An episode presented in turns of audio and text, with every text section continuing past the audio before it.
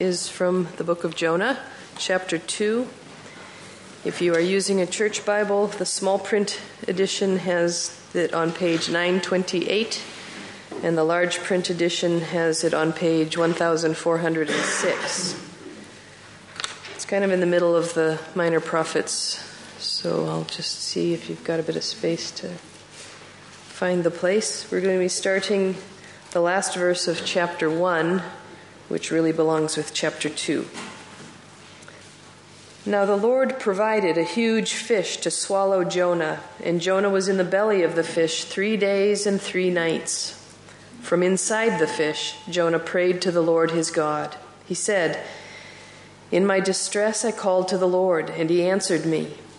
From deep in the realm of the dead I called for help, and you listened to my cry. You hurled me into the depths, into the very heart of the seas, and the currents swirled about me. All your waves and breakers swept over me. I said, I have been banished from your sight, yet I will look again toward your holy temple. The engulfing waters threatened me, the deep surrounded me. Seaweed was wrapped around my head. To the roots of the mountains I sank down. The earth beneath barred me in forever. But you, Lord my God, brought my life up from the pit. When my life was ebbing away, I remembered you, Lord, and my prayer rose to you, to your holy temple. Those who cling to worthless idols turn away from God's love for them, but I, with shouts of grateful praise, will sacrifice to you. What I have vowed, I will make good. I will say, Salvation comes from the Lord. And the Lord commanded the fish, and it vomited Jonah onto dry land. This is the word of the Lord.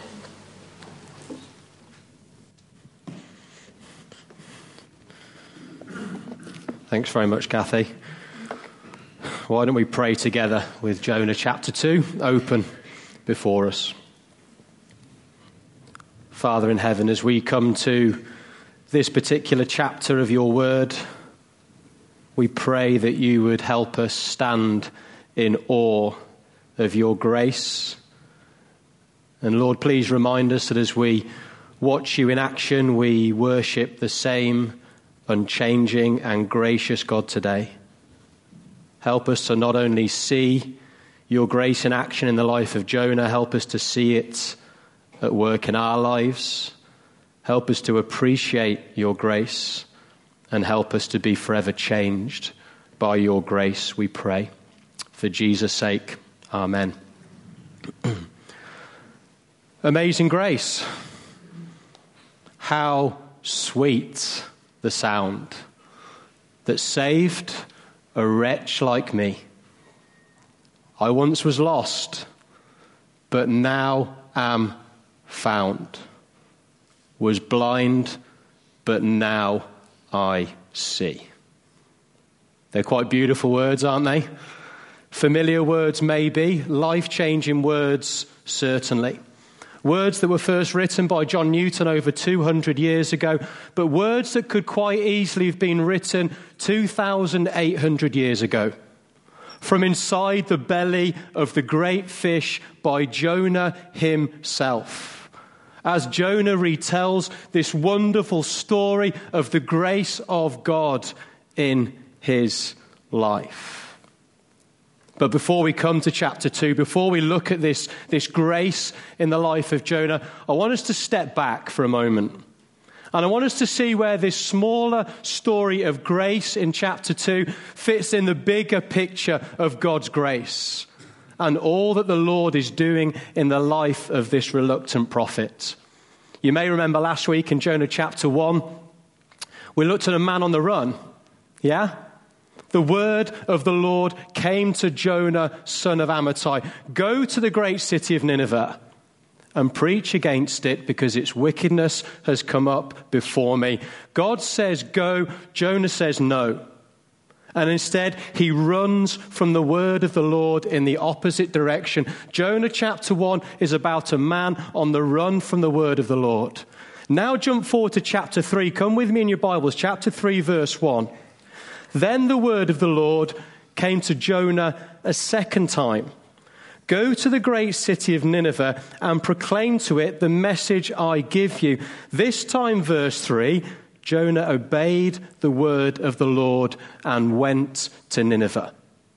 In chapter 3, we now see a man on a mission. This time, God says, Go, and Jonah says, Yes. And off he goes to Nineveh. So the question is, what has changed?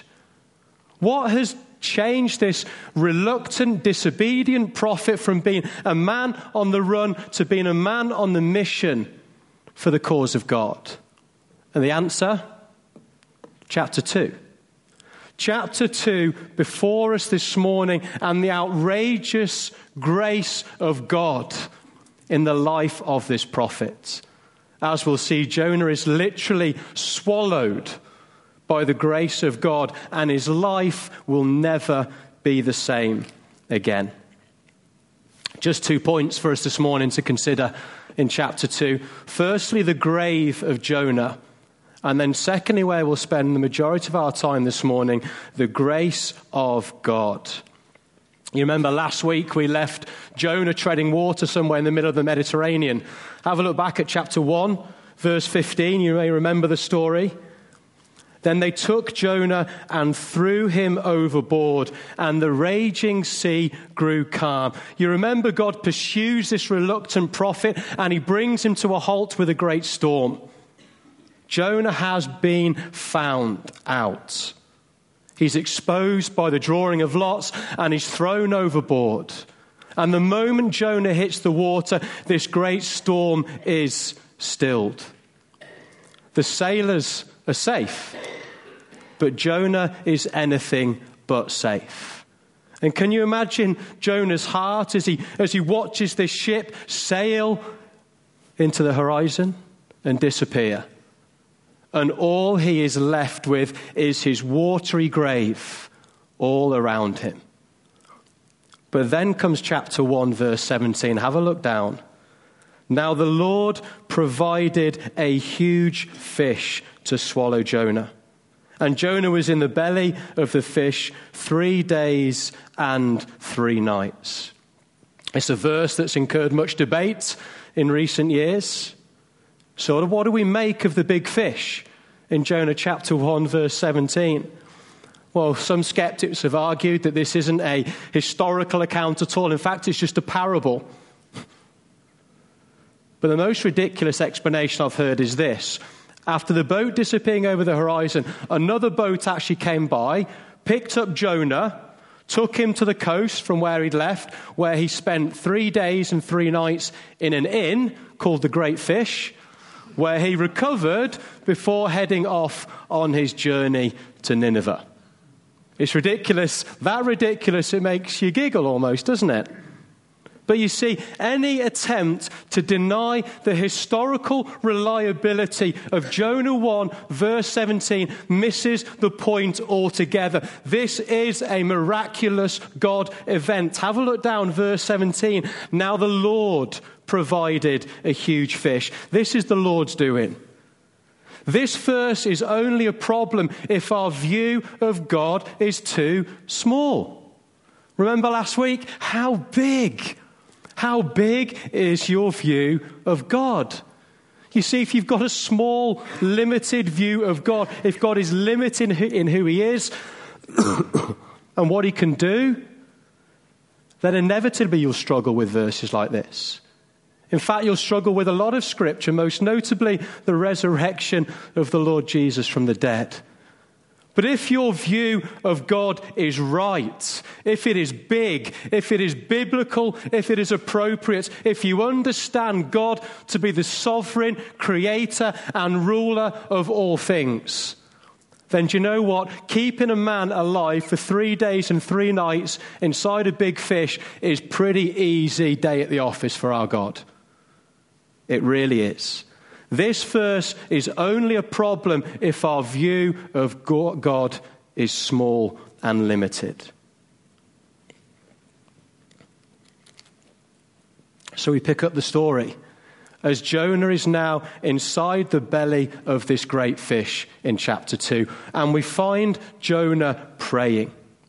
and thanking God for his deliverance from this watery grave.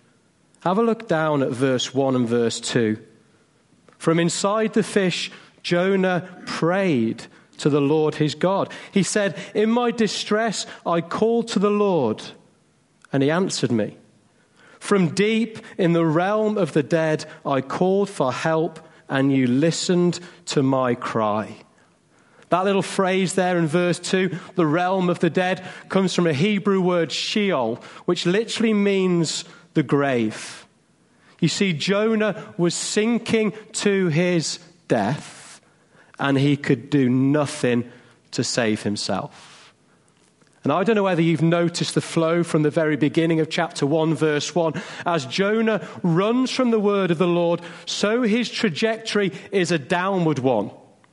It is downward all the way. Have a look on the screen here. Chapter 1, verse 3. Jonah went down to Joppa. Chapter 1, verse 5, Jonah went down below deck. Chapter 2, verse 3, Jonah went down to the depths. And chapter 2, verse 6, Jonah sinks down to his grave and literally hits rock bottom. Abandoned by God, so it seems and banished from his sight. You see, this, friends, is where sin ultimately leads. When we run from the word of the Lord, it is a downward trajectory towards death. Or as it's referred to in verse 6, the pit. And you see, this is a common theme, isn't it, throughout Scripture? Have a look. Romans 6, verse 23 makes exactly the same point. For the wages of sin is death. When we run from the Lord, when we turn our back on the Lord, what we deserve, our rightful payment, it's why it's called a wage. The wages of sin is death. You see, what Jonah is experiencing here while he's in the waters isn't just a series of unfortunate circumstances. This is the judgment of God coming against Jonah's sin. Have a look at verse 3. Look at the language. This is God's doing. You, he's speaking to God, you hurled me into the depths, into the very heart of the seas, and the current swirled about me. All your waves and breakers swept over me. Remember, it is the Lord that brings the storm. Yes, in chapter 1, verse 4, it is the Lord that exposes Jonah. He is the reason Jonah is thrown overboard. And the waves and the breakers are God's. This is God's judgment that is washing over Jonah. And you see, as we consider the predicament of Jonah before God intervenes in outrageous grace, before he is swallowed by this great fish. We must remember too that we belong in that same grave. We too have run from the Lord, and we too, without grace, will receive the wages of sin, which is death. But, but for the grace, the amazing grace of God and his wonderful compassion. Which brings us to our second point. The grave of Jonah, that's where Jonah takes himself as he runs from the Lord until we meet the grace of God in chapter 2. Have a look again at verse 2. In my distress, I called to the Lord, and he answered me. From deep in the realm of the dead, I called for help, and you listened to my cry. God's response is a remarkable one, isn't it? For the whole of chapter 1, Jonah has run, he has run, he has run from the Lord, and he's resisted every little ounce of grace that God is seeking to give him. Now, eventually, his life hits rock bottom. He is brought to his knees. He acknowledges he can do nothing, and he cries he cries out to the Lord, and the Lord hears him. The Lord wonderfully answers. Maybe we're sat here this morning and we need reminding of that truth that however reluctant we have been, however disobedient we have been, however far we have ran from the hands of God, God is still willing to listen. God's ear is still inclined towards his people and he is ready to answer his people. But you see, God's grace goes way beyond listening. He doesn't just listen, does he? He acts. Have a look at verse 6. To the roots of the mountains I sank down, the earth barred me in forever. But you, Lord my God, brought my life up from the pit. Sin takes us down.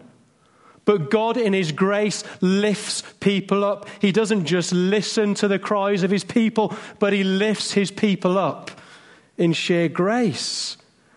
And again, it's the same principle throughout Scripture. Come back to Romans 6, verse 23.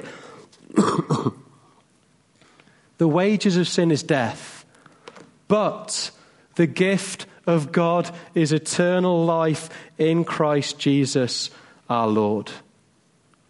Imagine if there was no but in Jonah chapter 2, verse 6. To the roots of the mountains I sank down, the earth barred me in forever. Finish. That's it. That's the end of the book of Jonah. Apart from the grace of God. The wages of sin is death, but the gift, notice the contrast between the wage that is deserved, the gift that is freely given. The gift of God is eternal life in Christ Jesus our Lord. And it's the same thing for Jonah, isn't it? Jonah chapter 2, verse 6 is an Old Testament Romans 6, verse 23. And you see, for Jonah, we're talking about a physical deliverance, right? Jonah was there in the middle of the Mediterranean and he's drowning, and God graciously and kindly delivers him through means of this wonderful provision of this huge fish. You see, when we come to apply this passage today, when we think about the grace of God and how He intervenes in people's lives, of course, God can and sometimes does intervene in a physical way. Sometimes He does save people from these immediate, life threatening situations, but the greater burden of Scripture, what God is supremely working to, is a spiritual deliverance. God is in the business of saving people, of delivering them from their sin and God's rightful judgment towards it. A salvation that comes ultimately through faith in Jesus Christ. And that's why the New Testament draws a close parallel look between the prophet Jonah and the life of the Lord Jesus. Look what he says in chapter 12, verse 40. For as Jonah was three days and three nights in the belly of a huge fish, so the Son of Man will be three days and three nights in the heart of the earth. Just as Jonah went down to the depths, so the Lord Jesus went down to the depths. Not to the depths of the sea, but to the depths of the cross. Jesus went to the lowest low imaginable. And he bore our sin, and wave after wave after wave of God's judgment came crashing over Jesus. And he died in our place. You see, for Jonah, it was his sin that took him to his grave. But for the Lord Jesus, it was our sin that took him to the grave. It was our sin that held him there. And just as Jonah was brought up on the third day, have a look at verse 10 of chapter 2. And the Lord commanded the fish and vomited Jonah onto dry land. It's like his resurrection experience. Jonah emerges three days later. But how much more remarkably for the Lord Jesus? Who walked out of the tomb on the third day, sin having been perfectly dealt with and the grave conquered forever. Death was smashed by the Lord Jesus as he emerged triumphant and victorious and glorious and risen from the grave. You see, grace came to Jonah by way of a huge fish. Grace comes to me and you through faith in a wonderful Savior, the person of Jesus Christ. And as we begin to draw things to a close, I want to leave us with four aspects of grace to treasure that are visible in this story. Here's the first one grace is deep.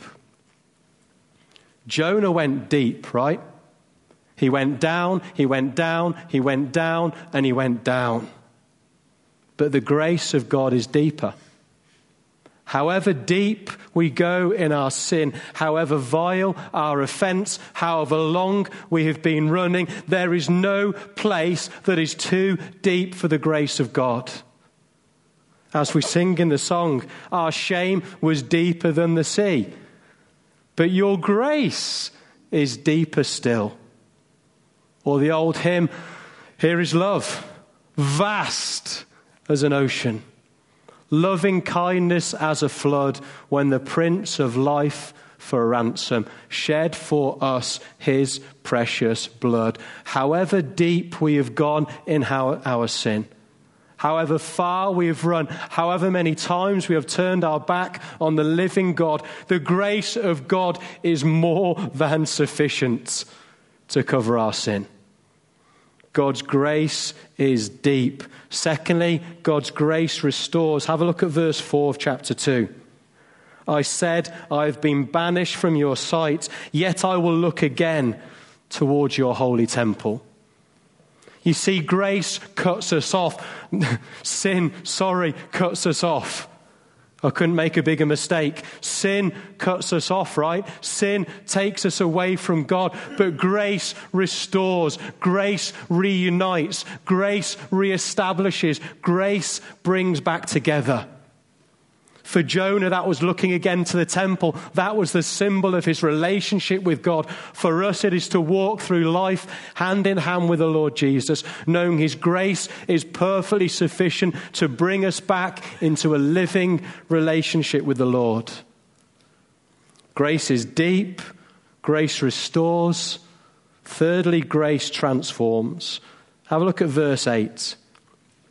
Those who cling to worthless idols turn away from God's love for them. But I, I, with shouts of grateful praise, will sacrifice to you. Grace turns our hearts away from empty, useless idols that can never save and satisfy. And it turns our hearts back to the one true living God who can perfectly save and satisfy forever. Grace transforms people who are cold and hard to the gospel into people who delight with shouts of grateful praise, will praise the Lord Almighty. And of course, grace doesn't just change our thinking and our desires and what we love and what we are drawn to, it changes then our behaviors as well. As we'll see next week, grace takes hold of this reluctant prophet and it transforms him from being a man on the run to being a man on a mission for God who is sold out for his cause and for the salvation of the nations. And thirdly, grace is all God.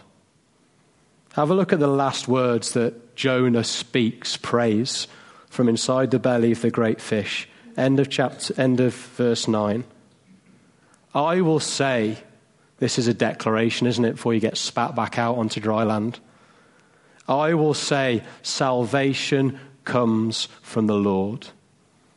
Literally, salvation belongs to God. You see, when it comes to salvation, this is a quite remarkable yet liberating truth. I contribute nothing. Grace is all God. I bring nothing to the bartering table of salvation. God brings everything. He brings His Son, He brings His life, He brings His death, He brings His resurrection, and He awakens our heart to new life in Christ. How liberating is that? Because you know what? If any part of my salvation belonged to me, then I'd have zero assurance in life because I can't rely on myself. But I can rely and bank fully upon the grace of God. Amazing grace. How sweet the sound that saved a wretch like me. I once was lost but now am found, was blind, but now I see. I want to read to you a few words from a poem as I finish, and then Mark's going to pick up. The poem's going to come on the screen. Fear not that thy need shall exceed his provision. Our God ever yearns his resources to share. Lean hard on the arm, everlasting, availing. The Father, both thee and thy load, will upbear. His love has no limit, his grace has no measure, his power has no boundary known unto men. For out of his infinite riches in Jesus, he giveth and giveth and giveth again. Amen.